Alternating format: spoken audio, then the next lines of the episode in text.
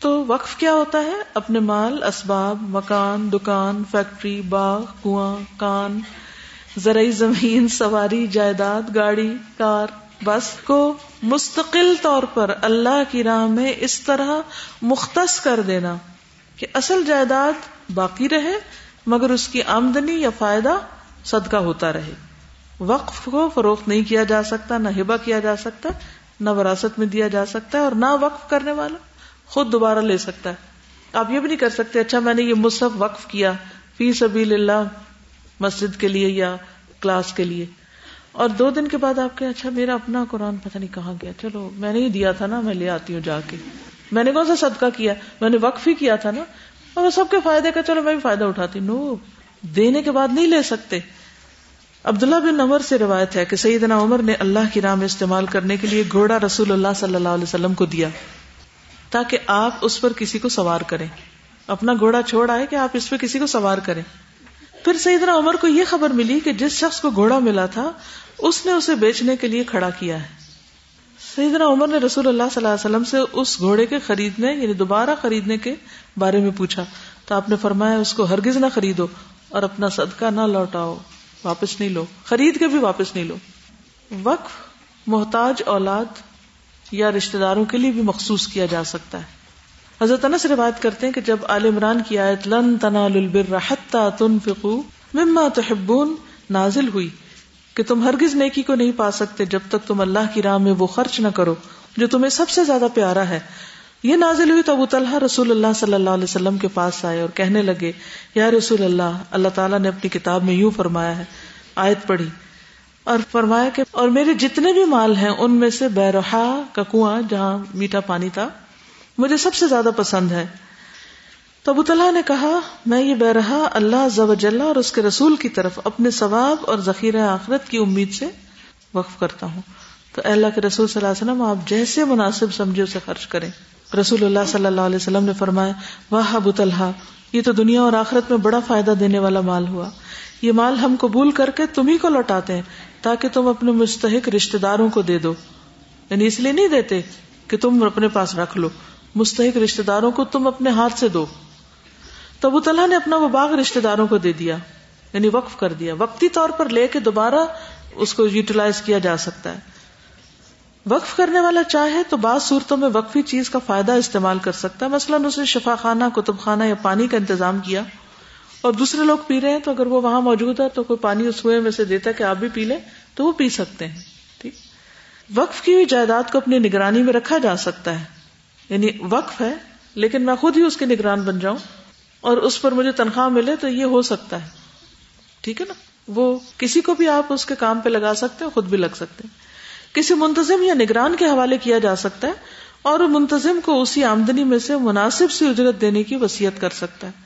رسول اللہ صلی اللہ علیہ وسلم نے فرمایا، میں ایک دینار بھی چھوڑ جاؤں تو میرے وارث اسے تقسیم نہیں کر سکتے۔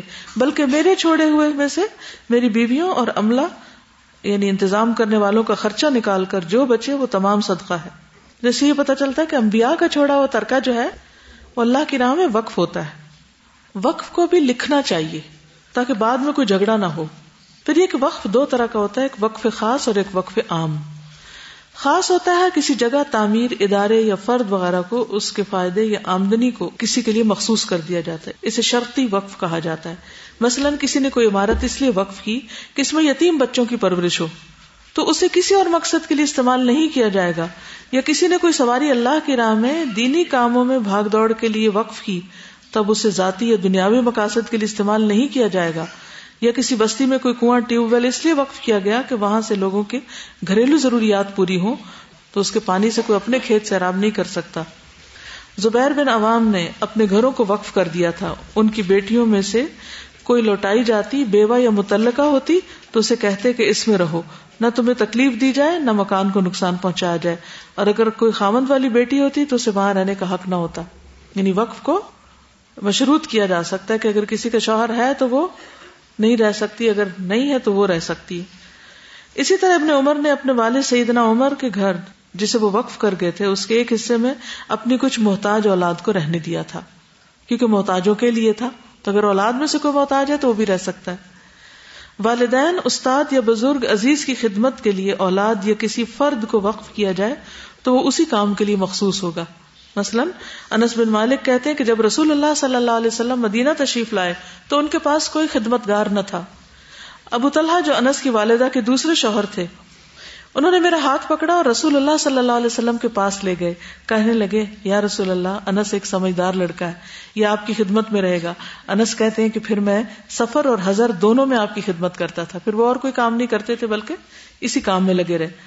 وقف عام میں فلاح، فائدہ یا آمدنی کا استعمال ہر رشتے دار، غیر رشتے دار، مسافر، مقیم، امیر، غریب، سب کے لیے ہو سکتا ہے۔ تو ایک ہے وقف خاص، جو مخصوص کام کے لیے ہوگا، اور وقف عام، جو ہر قسم کے فائدے کے لیے۔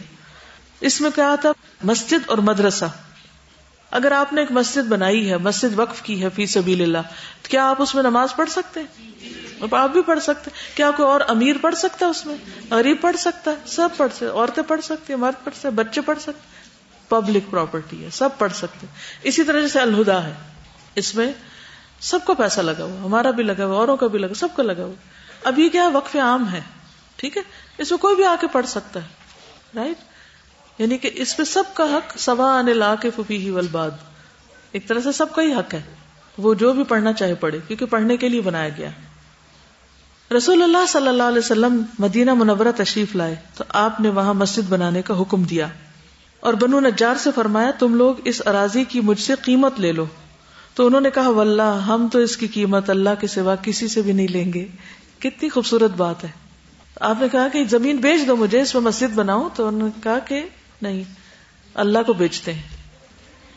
طبقات ابن سعد کی روایت کے مطابق، نبی صلی اللہ علیہ وسلم نے بعد ازاں یہ زمین دس دینار میں خرید لی اور ابو بکر نے قیمت ادا کی۔ یہ اس لیے کیا گیا کیونکہ اس میں دو یتیم بچوں کا بھی حصہ تھا، وہ ساری ان کی اپنی پراپرٹی نہیں تھی۔ تو ہو سکتا ہے یتیموں والا حصہ خریدا گیا ہو۔ یاد رہے، مسجد پر زکوٰۃ کی مد سے رقم خرچ نہیں کی جا سکتی، مگر اس کے لیے زمین وقف کی جا سکتی۔ یعنی زکات نہیں دیں گے، وقف کریں گے۔ خاص زمین وقف کرنے والے کے نام ہی کیوں نہ رہے، یا جس فرد یا ادارے کو وقف کی جا رہی ہے، اس کے نام لگا دی جائے۔ بہرحال وقف کر سکتے ہیں۔ پانی کا انتظام بھی بہترین صدقہ جاری ہے وقف عامہ کے کاموں میں پانی پلانے کے انتظام کو بہت اہمیت حاصل ہے۔ مدینہ منورہ میں جب مسلمانوں کو پانی کی کمی ہوئی، تو حضرت عثمان نے کیا کیا؟ روما کا کنواں کھدوایا اور اسے مسلمانوں کے لیے وقف کیا، جس پر رسول اللہ صلی اللہ علیہ وسلم نے ان کو جنت کی بشارت دی۔ پھر اس کے بعد انہوں نے مسجد نبی بھی تعمیر کی، اس پر بھی جنت کی بشارت ہے۔ تو ویسے بھی حضرت عثمان کے لیے جنت کی بشارت تھی۔ تو کنواں کو دعا کے اسے وقف عام کر دیا جائے، سب پانی پیئے اس سے۔ نبی صلی اللہ علیہ وسلم نے فرمایا، ابن آدم کے تین سو ساٹھ جوڑ یا ہڈیاں ہیں، ان میں سے ہر ایک پر ہر روز صدقہ کرنا لازم ہے۔ پورے جسم کا صدقہ روزانہ نکالنا ضروری ہے۔ بس ہر اچھی بات صدقہ ہے۔ کسی کا اپنے بھائی کی مدد کرنا صدقہ ہے۔ پانی کا ایک گھونٹ کسی کو پلانا صدقہ ہے۔ ایک گھونٹ۔ راستے میں تکلیف دینے والی چیز ہٹا دینا بھی صدقہ ہے۔ انسانوں کے علاوہ، حیوانوں جیسے بار بردار جانوروں کے پانی پینے کے لیے حوض کا انتظام، مجاہدین کے گھوڑوں، اونٹوں کے لیے چراگاہیں تالاب وغیرہ بھی وقف عام کی صورتیں ہیں۔ اسی طرح ثواب کے لیے آپ گھر کے سین میں کوئی پانی کا پیالہ رکھ دیں، جب پرندے آ کے پانی پیئیں، کوئی دانا ڈال دیں، کوئی بچی ہوئی روٹی یا آٹا وغیرہ سوکھا جو ہو، اس کی گولیاں بنا کے ڈال دیں، وغیرہ وغیرہ۔ یہ سب کیا پرندوں کے لیے وقف ہے؟ پھر اللہ کے راستے میں خیمہ مہیا کرنا۔ ابو اماما کہتے ہیں کہ ایک آدمی نے رسول اللہ صلی اللہ علیہ وسلم سے پوچھا، کون سا صدقہ سب سے افضل ہے؟ آپ نے فرمایا، اللہ کی راہ میں کسی خیمے کا سایہ مہیا کرنا، چھتری یا اس کے راستے میں کوئی خدمت گار وقف کرنا، اور اللہ کی راہ میں کسی نر جانور پر کسی کو سوار کرنا، سواری دینا۔ ٹھیک ہے، یہ سب کچھ اس میں آتا ہے۔ دودھ دینے والا جانور عطیے میں دینا۔ وقف کرنا۔ ابو ہرارا کہتے ہیں کہ نبی صلی اللہ علیہ وسلم نے فرمایا، دودھ والا جانور بطور عطیہ دینا افضل صدقہ ہے۔ جو ایک پیالہ دودھ صبح کو دے اور ایک شام کو دے۔ یہ بھی بہترین وقف ہے۔ پھر صدقہ جاریہ کی کچھ اور شکلیں۔ ایک شکل یہ ہے کہ دین میں کسی ایسی سنت کو زندہ کیا جائے جو بھلائی جا چکی تھی۔ ایسا کرنے والے کے لیے اس کا اپنا اور اس آدمی کا بھی اجر شامل ہوگا جو بعد میں اس پر عمل کرے۔ بعد والوں کے اپنے اجر میں کمی نہ ہوگی۔ سیدنا جریر سے مروی ہے۔ نبی صلی اللہ علیہ وسلم نے فرمایا، جو شخص اسلام میں اچھی بات نکالے، پھر لوگ اس پر عمل کریں تو اس کو اتنا ثواب ہوگا جتنا خود عمل کرنے والے کو۔ اور عمل کرنے والے کے ثواب میں کچھ کمی نہ ہوگی۔ یعنی جو شریعت میں موجود ہے، اچھی بات اس کو جاری کرے۔ بدعت کو جاری کرنا نہیں ہے مراد۔ ٹھیک ہے؟ کہ میں کوئی انوویشن کروں، نئی بات نکالوں جو قرآن سنت میں نہیں اور میں وہ ثواب کر کے کروں۔ تو عبادات اور عقائد میں نہیں ہو سکتی یہ چیز۔ ہاں آپ ویسے سائنس میں یعنی کہ سائنٹیفک ایجادات کوئی کریں تو وہ اور بات ہے۔ تو سوچے کون سی سنت زندہ کر سکتے ہیں آپ جو بھلا دی گئی ہے؟ میت کو کیسے ڈیل کرتے ہیں؟ کفن کیسے پہناتے ہیں؟ اور صبح کی دو سنتوں کے بعد تھوڑی دیر لیٹنا اور سب کو سکھا دینا، یاد دلانا۔ یعنی زندہ کرنے کا مطلب یہ نہیں کہ صرف خود کرنا، بلکہ اس کو عام بھی کرنا۔ بیٹھ کر پانی پینا، بیٹھ کے کھانا۔ اس روز مجھے اس قدر تکلیف ہوئی، اس قدر تکلیف ہوئی کہ میں کہیں ایسی گزر رہی تھی، کہیں سے تو میری نظر پڑی اور ایک اچھی خاصی سینئر ممبر کھانا لے کے کھڑے ہو کے منہ میں نوالا ڈال رہی تھی۔ بہت سخت تکلیف ہوئی مجھے۔ اس لیے کہ کتنی دیر لگتی ہے بیٹھنے میں؟ یا کوئی جگہ تلاش کرنے میں؟ میری تو اچانک ہی نظر پڑی کوئی نیت نہیں تھی، کچھ نہیں۔ ایسے گزر رہی تھی تو اچانک کھڑکی سے مجھے نظر آیا۔ او وٹ از دس تو کیفیٹیریا میں اگر کوئی کھڑے ہو کے کھا رہا ہے یا کوئی کھڑے ہو کے پی رہا ہے اسمائل کر کے اس کو اشارے سے کہتے بیٹھ جاؤ بائیں ہاتھ سے کھانا۔ سفر میں نماز سواری پر پڑھنا۔ جی سواری پر نفل پڑھنا۔ آپ دیکھیں کہ روز آپ نئی باتیں پڑھتے ہیں اور ان میں سے کتنی باتیں جو آپ کو پتا تھی یا لوگوں کو پتا ہے ہر روز کوئی نہ کوئی ایسی بات آتی ہے جو ہمیں اس سے پہلے نہیں پتا ہوتی۔ تو اس میں سے کوئی ایک چیز اپنی ضرورت پسند اور شوق کے مطابق لے لے اور اس کو عام کرے۔ مسواک کرنا یس ہاں؟ دائیں کروٹ پہ سونا پیر اور جمعرات کا روزہ رکھنا یس صبح اٹھ کے ہاتھ ملتے ہیں جی. ماشاء اللہ انہوں نے جمعرات کا روزہ رکھا تو سب گھر والوں نے ساتھ رکھا۔ میں بیس کے روزے۔ ایک دن میں کالج ایک میں گئی وہاں پہ ایک لڑکی کو میں نے سلام کیا تو وہ رک کے مجھ سے کھڑی ہو کے دیکھنے لگی اور کہنے لگی آپ مجھے جانتی ہیں؟ تو میں نے کہا سلام کرنے کے لیے اب جاننا ضروری ہو گیا اسمائل کرنا۔ جی تو بالکل ہی ختم ہو گیا۔ حج اور عمرے میں بلند آواز سے تلبیہ کہنا مردوں کا۔ ہجامہ کے بارے میں لوگوں کو بتانا، بالکل۔ سیکھنا اور ان کا کرنا بھی۔ جی کھانے کے بعد ہاتھ دھونا اور کلی کرنا، یس۔ کھانے سے پہلے بھی ہاتھ دھونا، یس۔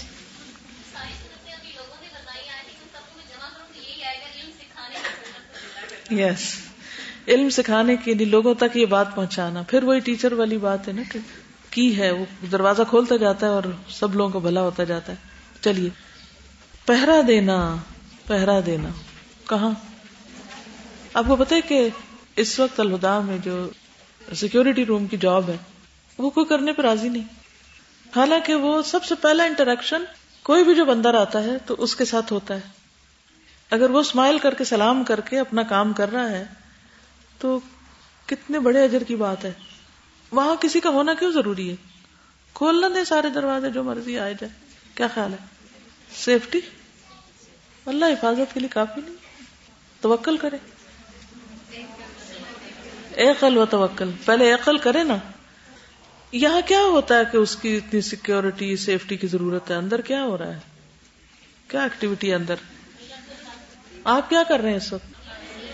اللہ کے راستے میں نکلے ہوئے نا، تو یہ جتنی بچیاں اللہ کے راستے میں نکل کے روز آتی ہیں، ان کے لیے پیرا دینا نیکی کا کام نہیں۔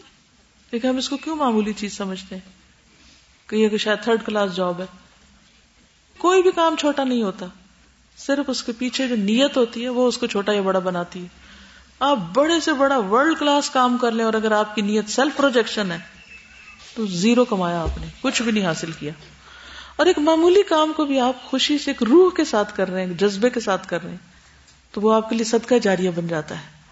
فضالہ بن عبید کہتے ہیں، رسول اللہ صلی اللہ علیہ وسلم نے فرمایا، ہر مرنے والے کا عمل مرنے پہ ختم ہو جاتا ہے، سوائے سرحد پہ پہرا دینے والے کے۔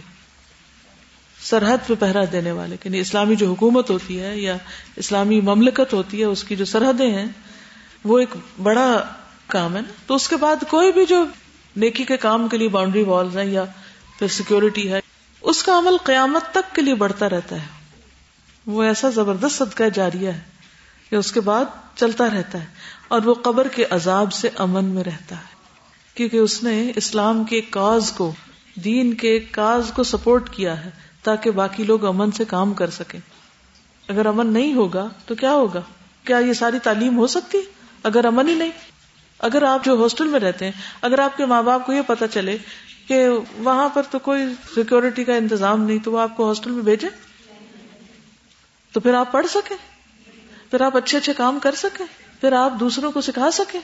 نہیں۔ تو ہر چیز دوسرے کے لیے ایک بنیاد بنتی ہے۔ مگر ہم پیچھے تک نہیں جاتے کہ یہ کام کر کیوں رہے ہیں ہم؟ ہم کہتے ہیں اچھا شاید ہم قابل نہیں ہیں، تو اس لیے ہمیں کہتے ہیں، تم یہاں کھڑے ہو جاؤ، تم وہاں کھڑے ہو جاؤ۔ دونوں طرف خرابی ہے، لیکن ہمیں تو پھر یہی سنتیں زندہ کرنی ہے نا، کہ امانت داری کی بھی سنت ہے ایک۔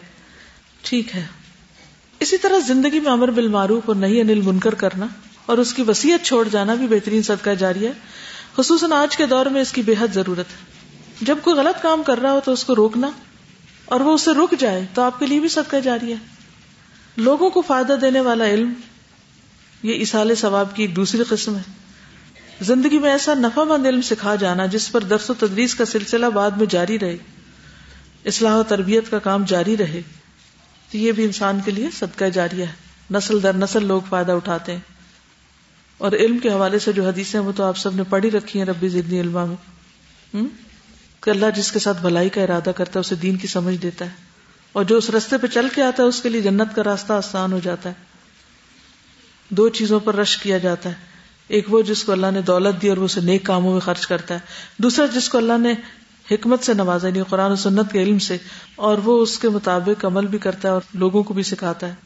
حضرت عمر نے کہا تھا تفق قبل ان تصودو اس سے پہلے کہ تمہیں بزرگی کا مقام ملے، پہلے دین میں سمجھ بوجھ پیدا کرو۔ آگے حضرت علی کی ایک کوٹیشن ہے، اس کا کوئی ریفرنس خاص نہیں ملا، لیکن ضعیف ہے یہ۔ حضرت علی کا یہ کال جو ہے دیکھنے میں بڑا اچھا ہے۔ علم مال سے بہتر ہے کیونکہ مال کی نگوانی تمہیں کرنی پڑتی ہے۔ علم تمہارا نگران ہوتا ہے۔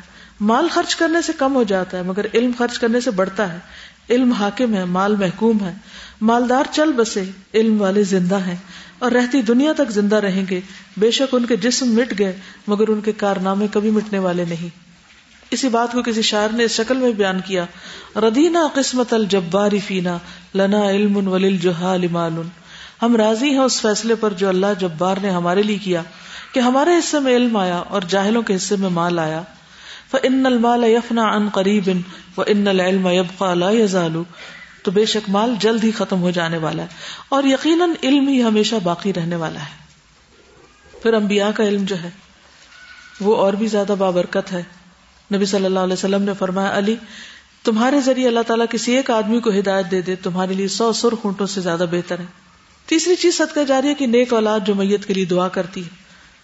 رسول اللہ صلی اللہ علیہ وسلم نے فرمایا، اللہ تعالیٰ جنت میں نیک آدمی کا درجہ بلند فرمائیں گے تو وہ عرض کرے گا، یا اللہ، یہ درجہ مجھے کیسے حاصل ہوا؟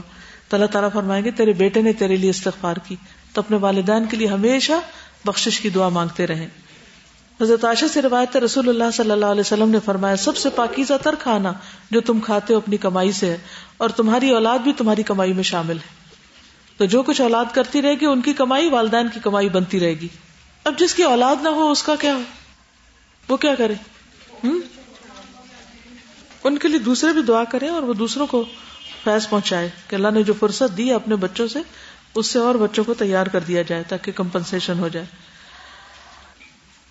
کیونکہ دوسروں کی دعا بھی فائدہ دیتی ہے۔ اپنے بچوں کے علاوہ دوسروں کو بھی فائدہ دیتی ہے۔ حضرت عائشہ کہتی ہیں رسول اللہ صلی اللہ علیہ وسلم نے فرمایا، بلا شبہ مجھے حکم دیا گیا ہے کہ میں ان اہل قبول کے لیے دعا کروں۔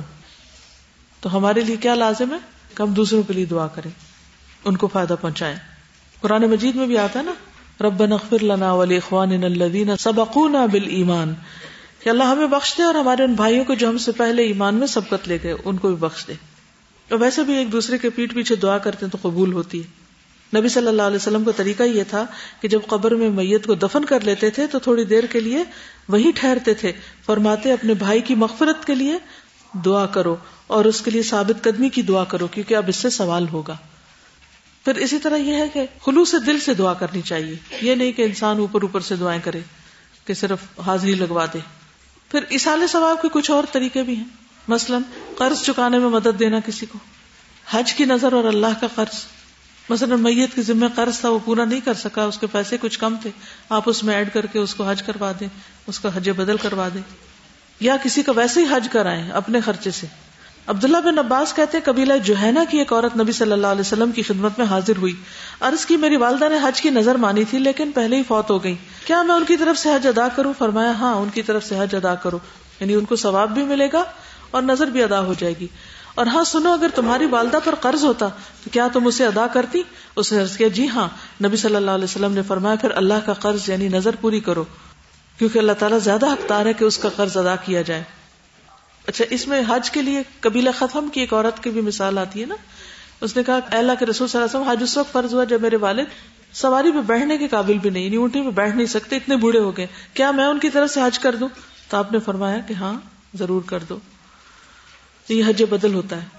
پھر روزے ہیں۔ تو روزوں کے بارے میں بھی آتا ہے کہ اگر کوئی روزے چھوڑ کے فوت ہوا ہے تو اس کے لواحقین جو ہیں اس کے روزے پورے کر دیں۔ پھر میت کے روزے جو ہیں، فرض کے علاوہ اگر نظر کے روزے بھی ہیں یا کوئی قزا رہتی ہے، تو اس کو بھی ہم ادا کر سکتے ہیں اس کی طرف سے۔ رسول اللہ صلی اللہ علیہ وسلم نے فرمایا، جو شخص وفات پا جائے اور اس کے ذمے روزے ہوں تو اس کا ولی روزے رکھے یعنی بعد والے اس کے روزے رکھ دیں، تو یہ بھی اس کو پہنچیں گے۔ ایک شخص نبی صلی اللہ علیہ وسلم کے پاس آیا اور کہنے لگا، میری والدہ فوت ہو گئی۔ ان کے ذمے ایک ماہ کے روزے تھے۔ کیا میں ان کی طرف سے روزے رکھ سکتا ہوں؟ آپ نے فرمایا ہاں اللہ کا قرض زیادہ حق رکھتا ہے کہ اسے پورا کیا جائے۔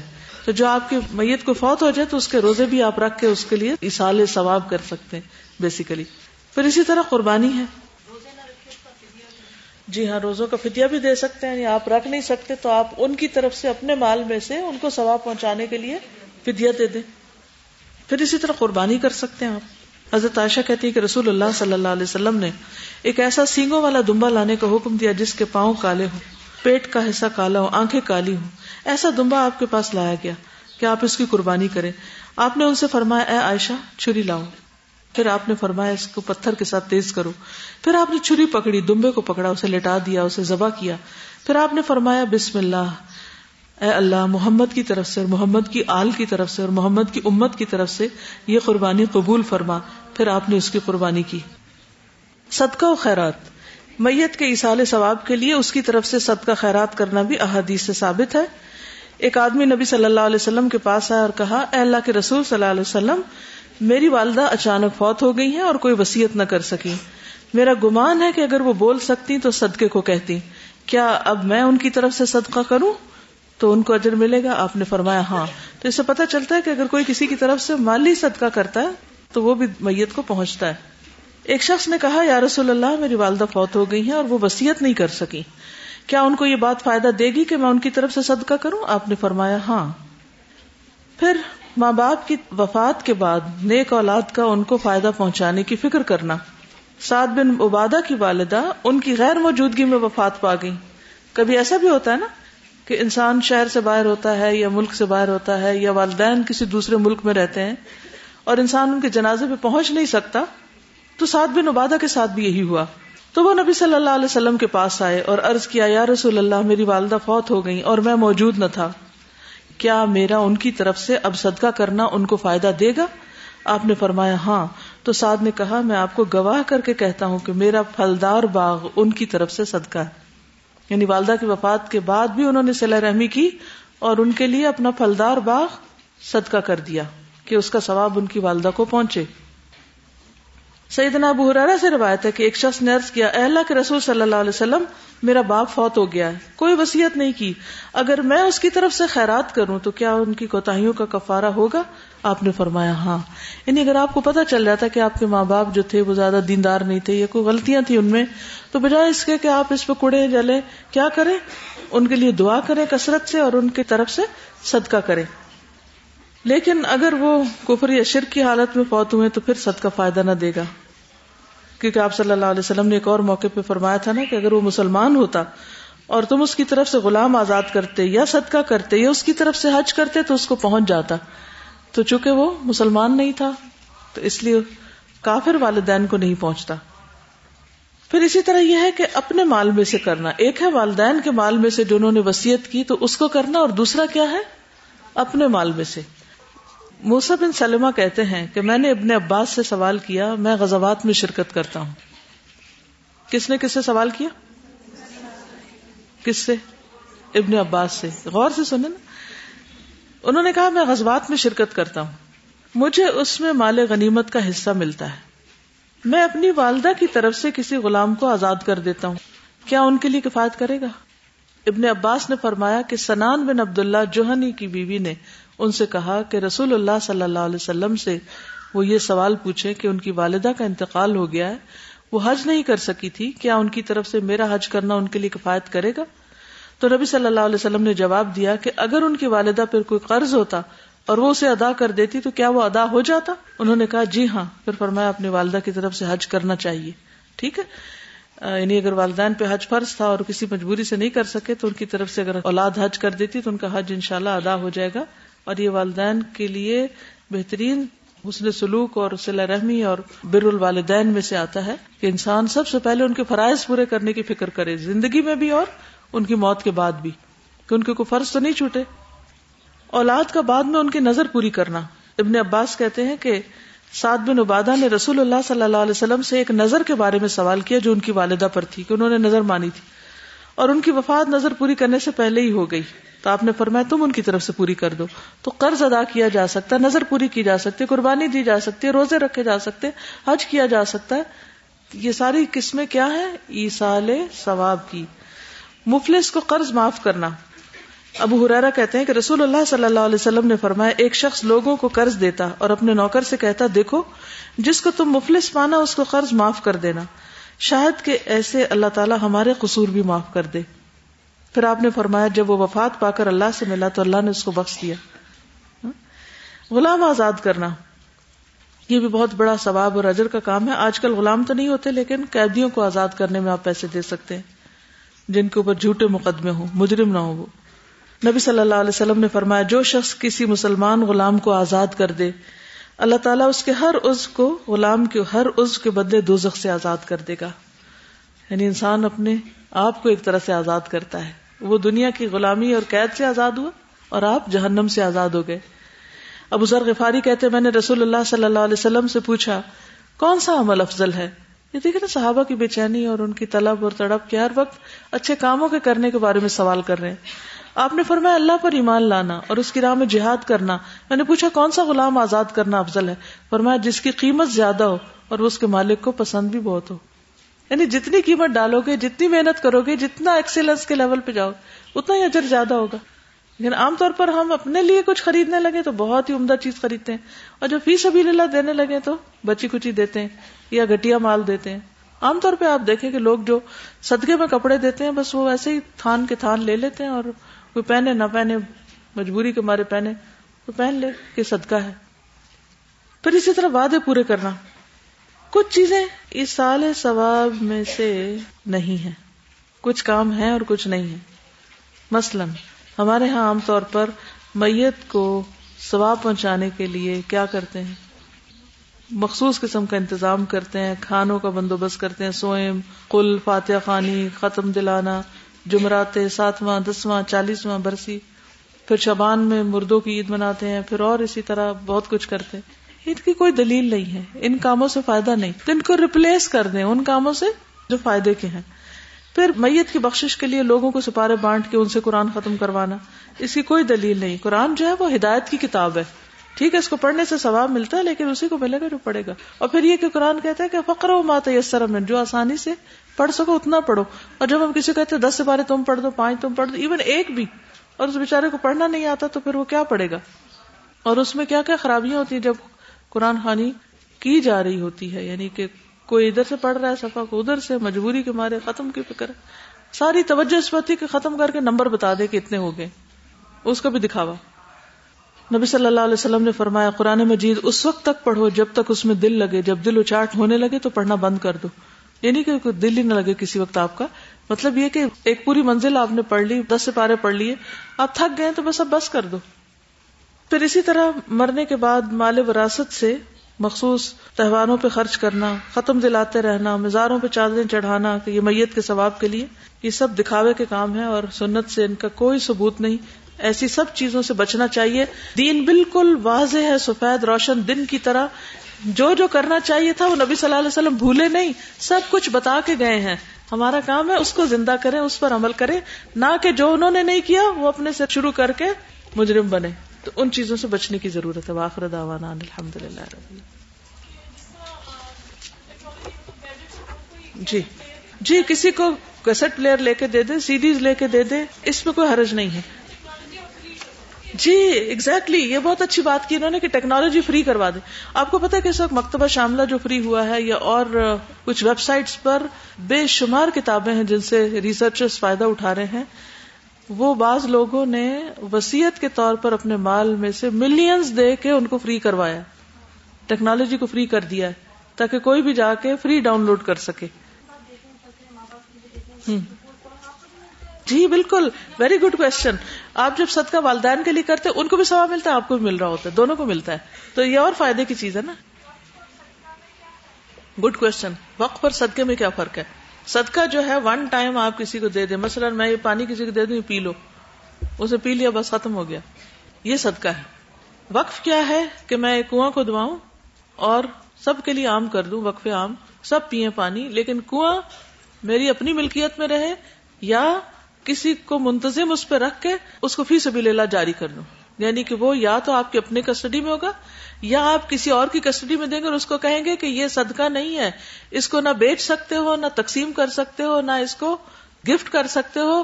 یہ اسی کام کے لیے استعمال ہوگا۔ صدقہ ملکیت ہو جاتا ہے، کسی کو آپ مالک بنا دیتے ہیں۔ وقف جو ہوتا ہے، اس کا مالک جو استعمال کر رہا ہے، وہ نہیں ہوتا مالک۔ وہ سب کے لیے ہے۔ مثلاً الہدا وقف ہے نا؟ تو کسی کی پرسنل پراپرٹی نہیں ہے یہ، ٹھیک ہے نا؟ تو اس کو میری یا کسی اور کی میراث میں کوئی تقسیم نہیں کر سکتا، اس کو کوئی بیچ نہیں سکتا، اس کو کوئی کسی کو گفٹ نہیں دے سکتا۔ یہ اسی کام کے لیے اور اسی کام کے لیے انشاءاللہ رہے گا۔ اور میں تقریباً ہر روز دعا کرتی ہوں کہ اللہ قیامت تک یہاں سے قرآن کی کرنیں ہر طرف پھوٹتی رہیں اور اسی کام کے لیے استعمال ہو۔ ٹھیک ہے نا؟ اور اس میں اگر کوئی دوسری تیسری ایکٹیویٹی ہوتی ہے تو اس کا بھی مقصد یہی ہے کہ وہ قرآن کی خدمت میں لگے۔ مثلا آپ لوگ اسٹال لگاتے ہیں کچھ بیچتے باجتے ہیں تھرف شاپ بناتے ہیں، کچھ بھی، اس کی جو آمدنی پھر وہ کیا ہو؟ مزید اس کو آگے بڑھایا جائے، پھیلایا جائے اور اس کے اندر اور زیادہ اچھے کام کیے جائیں۔ ٹھیک ہے؟ دونوں طرح کرنا چاہیے۔ کیونکہ آپ دیکھیں ہر چیز آپ وقف تو نہیں کر سکتے۔ میں یہ پانی کیسے وقف کر سکتی ہوں؟ اٹس ناٹ پاسبل کیونکہ یہ پانی تو اس نے پینا ہے۔ ہاں یہ گلاس وقف کر سکتی کہ گلاس رکھا رہے اور کوئی اس کو گھر نہ لے جائے۔ چرائے نہیں، کسی کو گفٹ نہ دے دے، کوئی بیچے نہیں، میرے بچوں میں سے کوئی نہ لے کہ بھئی یہ تو فی سبھی اللہ پانی پینے کے لیے وقت رائٹ مثلاً آپ وہاں دیکھتے کبھی یہاں بہت کوڑا پڑا ہوا تو آپ کہتے ہیں میں یہاں ایک بن لا کے رکھنا چاہتی ہوں۔ تو آپ نے کیا کیا ایک طرح سے؟ وقف کر دیا الدا کو۔ کیا؟ بن۔ کیوں؟ یعنی اس صدقے کی قسم ضرور ہے، لیکن یہ ہے کہ اب وہ بن الہدا بیچ نہیں سکتا۔ نہ کسی کو دے سکتا، نہ وہ تقسیم ہو سکتا، نہ ہاں یہ کہ خراب ہو گیا تو پکنا پڑے گا۔ ادر وائز وہ آپ کے لیے وقف جاری مثلا فرنیچر بنواتے آپ کسی ایریے کا کسی نے مثلا میز بنایا۔ اب یہ اس کو ہم سیل نہیں کر سکتے۔ اسی کام کے لیے استعمال ہوگا۔ چیئر وقف کی ہوتی ہیں لوگوں نے جی۔ بیٹھنے کے لیے۔ میری کوشش ہوتی ہے کہ جیسے مجھے نماز کے لیے بیٹھنا پڑتا ہے کہ جو چیئر لے کے جاؤں اس کو واپسی پر وقف کر کے آ جاؤں کہ کوئی اور بھی نماز پڑھتا رہے۔ تو وہ اپنے ساتھ نہیں لا سکتے۔ ایک اور بڑی غلطی جو لوگ کرتے ہیں وہ قرآن مجید ہوتے ہیں اس کے اوپر لکھا ہوتا ہے وقف اللہ تعالی۔ پڑھا ہوگا آپ نے اور وہ لوگ اٹھا کے گھر لے آتے ہیں۔ جیسے حرام، وہ مسجد کے لیے انہوں نے وقف کیا، آپ کو گفٹ نہیں دیا۔ تو اپنے گھروں میں جا کے سعودی قرآن دیکھیں، اگر کہیں بھی وقف کی مور لگی ہے تو واپس جا کے کسی مسجد میں رکھ دیں۔ گھر سے نکال دیں اس۔ جو آپ کو کسی نے گفٹ دیا، وہ تو ٹھیک ہے، وہ آپ کے لیے وقف ہو گیا۔ لیکن جو مسجد کو انہوں نے دیا، وہ تو ہمارے لیے نہیں ہوا نا۔ کسی ہاسپٹل کو ویل چیئر دینا یہ بھی وقف میں آتا ہے ہاں؟ اب اس کو آپ یہ نہیں کہ کسی دن اپنا ہی مریض بٹھا کے واپس گھر لے آئے کیونکہ اللہ سے ویل چیئر جا چکی ہے۔ وہ کسی نے وقف کی تھی اور کسی کو بٹھایا اور بٹھا کے لے گئے اور آج تک واپس نہیں لائے۔ اللہ رحم کرے۔ ایک صدقے میں بہت سے لوگوں کی نیت ہو سکتی، بالکل ہو سکتی ہے۔ کہ آپ یہ نانی کے لیے بھی، دادی کے لیے بھی، امی کے لیے بھی، فلاں کے لیے، فلاں کے لیے، فلاں کے سب کے، سب کا نام لگا دیں۔ اللہ کے خزانے بہت وسیع ہیں۔ آپ تو اتنی چھوٹی سی چیز دے رہے ہیں نا، اللہ تعالیٰ ثواب دے رہا ہے ان کو۔ وہ کتنے گنا ملٹی پلائی ہو کے ملے گا انہیں۔ جی جی۔ اس کی کوئی وجہ ہو سکتی ہے نا؟ مثلاً ماں تھی، اس کے ساتھ محرم نہیں تھا، کوئی نہیں کر سکی۔ جان کے نہیں کرتا، پھر اس کا کیسے ادا ہوگا؟ شاید وہ توبہ کر چکا ہو مرتے وقت۔ تو کر دیں، تو کوئی حرج نہیں۔ اللہ قبول کرنے والا ہو گیا تو ٹھیک، نہیں ہوا تب بھی۔ کر سکتے ہیں اگر وہ بیمار ہو اور بالکل استطاعت نہ ہو، ورنہ انہیں کو پیسے دے دیں کہ وہ آپ کے مدد سے جا کے کر جی ایک وقت میں ایک ہی کی طرف سے۔ نہیں، قبروں پہ نیم پلیٹ نہیں لگا سکتے۔ السلام علیکم۔ اصال ثواب کی نیت سے یا ایسے ہی ہمیں جو لوگ ہمارے رشتہ دار گزر چکے ہوتے ہیں، ان کے لیے کسی وقت دل کرتا ہے، ان کی یاد آئے تو دل کرتا ہے فوراً ان کو کچھ دیا جائے پہنچایا جائے۔ ان کو گفٹ کریں موت کے بعد بھی ان کو گفٹ دیں۔ ان کے ساتھ سلا رحمی کریں۔ یہ بھی سلا رحمی کی قسم ہے نا؟ بالکل۔ تو چلتے پھرتے جو ہمیں کوئی صورت یاد ہو یا کوئی ایسی چیز یاد ہو اور وہ پڑھ کے اگر دعا کی جائے تو وہ کیسے دعا ہوگی ان کے لیے؟ وہ صورت نہیں گفٹ کر سکتے آپ۔ مطلب اب جیسے میری ساس کی ڈیتھ ہوئی تو ہم لوگ جس وقت بیٹھے ہوئے بہن مالی صدقہ کریں نا مالی صدقہ کریں۔ کچھ اور کام کریں۔ دعائیں کریں دن رات دعائیں کریں۔ لیکن آپ صورت نہیں دے سکتے ان کو۔ بالکل یہ میں آج قرآن کا سبق پڑھا تو آج کا میرا سبق فلاں کے لیے آج کا فلاں کے یہ نہیں ہو سکتا۔ یہ آپ ہی کے لیے۔ نماز بھی نہیں کر سکتے کہ یہ میرے دو نفل فلاں کے لیے۔ کوئی دلیل نہیں ہے اس کی سنت میں۔ مالی عبادات جو ہیں اور ٹو سم ایکسٹینٹ جسمانی جیسے روزہ وغیرہ حج ہے وہ تو ہیں۔ لیکن پیورلی جو جسمانی ہے جیسے نماز ہے یہ قرآن پڑھنا ہے وہ نہیں۔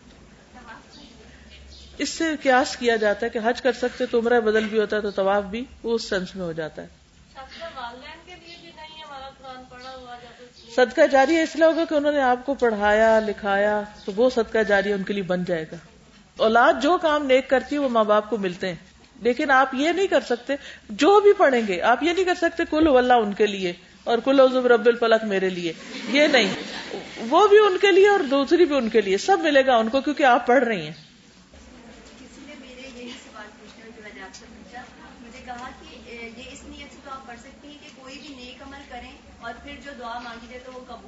جی اس طرح کر سکتے ہیں، بالکل۔ یعنی آپ یہ نہیں کہہ سکتے کہ یہ سورت کے اتنے حرف کے جو اتنے ہزار نیکیاں بنتی ہیں، وہ نیکیاں میرے بجائے فلاں کو مل جائیں۔ یہ کر سکتے کہ سورت پڑھنے کے بعد جو دعا کی قبولیت کا وقت ہے، آپ اس میں ان کے لیے دعا کریں۔ جی۔ کسی کی نماز نہیں پڑھی جا سکتی۔ جی کیونکہ کہیں کوئی حدیث ایسی نہیں ہے کہ جب کوئی فوت ہو جائے تو تم اس کی نماز پڑھ دو، روزے کا ملتا ہے ہمیں، ہم رکھ سکتے ہیں، نماز کا نہیں۔ نماز ایک ایسی عبادت ہے، ایسا فریضہ ہے جو ہر بندے کو اپنے لیے خود ہی کرنا ہے۔ اور اگر کوئی اپنے لیے نہیں کر کے گیا تو آپ اسے پڑھ کے نہیں دے سکتے۔ ورنہ تو کیا ہوتا؟ آپ ایک سروینٹ رکھ لیتے نمازوں کے لیے۔ جن کے پاس پیسے ہوں، وہ کیا کرے ایک بندہ ہائر کرے اور کہ تمہاری ڈیوٹی ہے، میری روز کی پانچ نمازیں پڑھنا۔ کیا یہ کیا جا سکتا؟ زندگی میں بھی کوئی آپ کے لیے پڑھ سکتا ہے؟ نہیں. لیکن صدقہ زندگی میں بھی کوئی آپ کی طرف سے دے سکتا ہے، مرنے کے بعد بھی دے سکتا ہے۔ ٹھیک ہے؟ آپ کو سکھایا ہوا علم زندگی میں بھی آپ کے کوئی آگے سکھا سکتا ہے، بعد میں بھی سکھا سکتا لیکن یہ طریقہ جو ہے یہ درست نہیں ہے کہ کوئی میری نماز پڑھ دے، کوئی میرا قرآن پڑھ دے، کوئی میری ذکر کر دے اور کوئی میری دعا کر دے اور میں صرف دنیا میں عش کروں۔ یہ نہیں۔ کیونکہ عبادت کے لیے آپ پیدا کیے گئے اور آپ نے خود نہیں کی اور اوروں سے کراتے رہے۔ فد اللہ ربک، بس۔ سبحان کا اللہ بحمد کا اشد اللہ اللہ انت استخر کا واطوب السلام علیکم و رحمۃ اللہ وبرکاتہ۔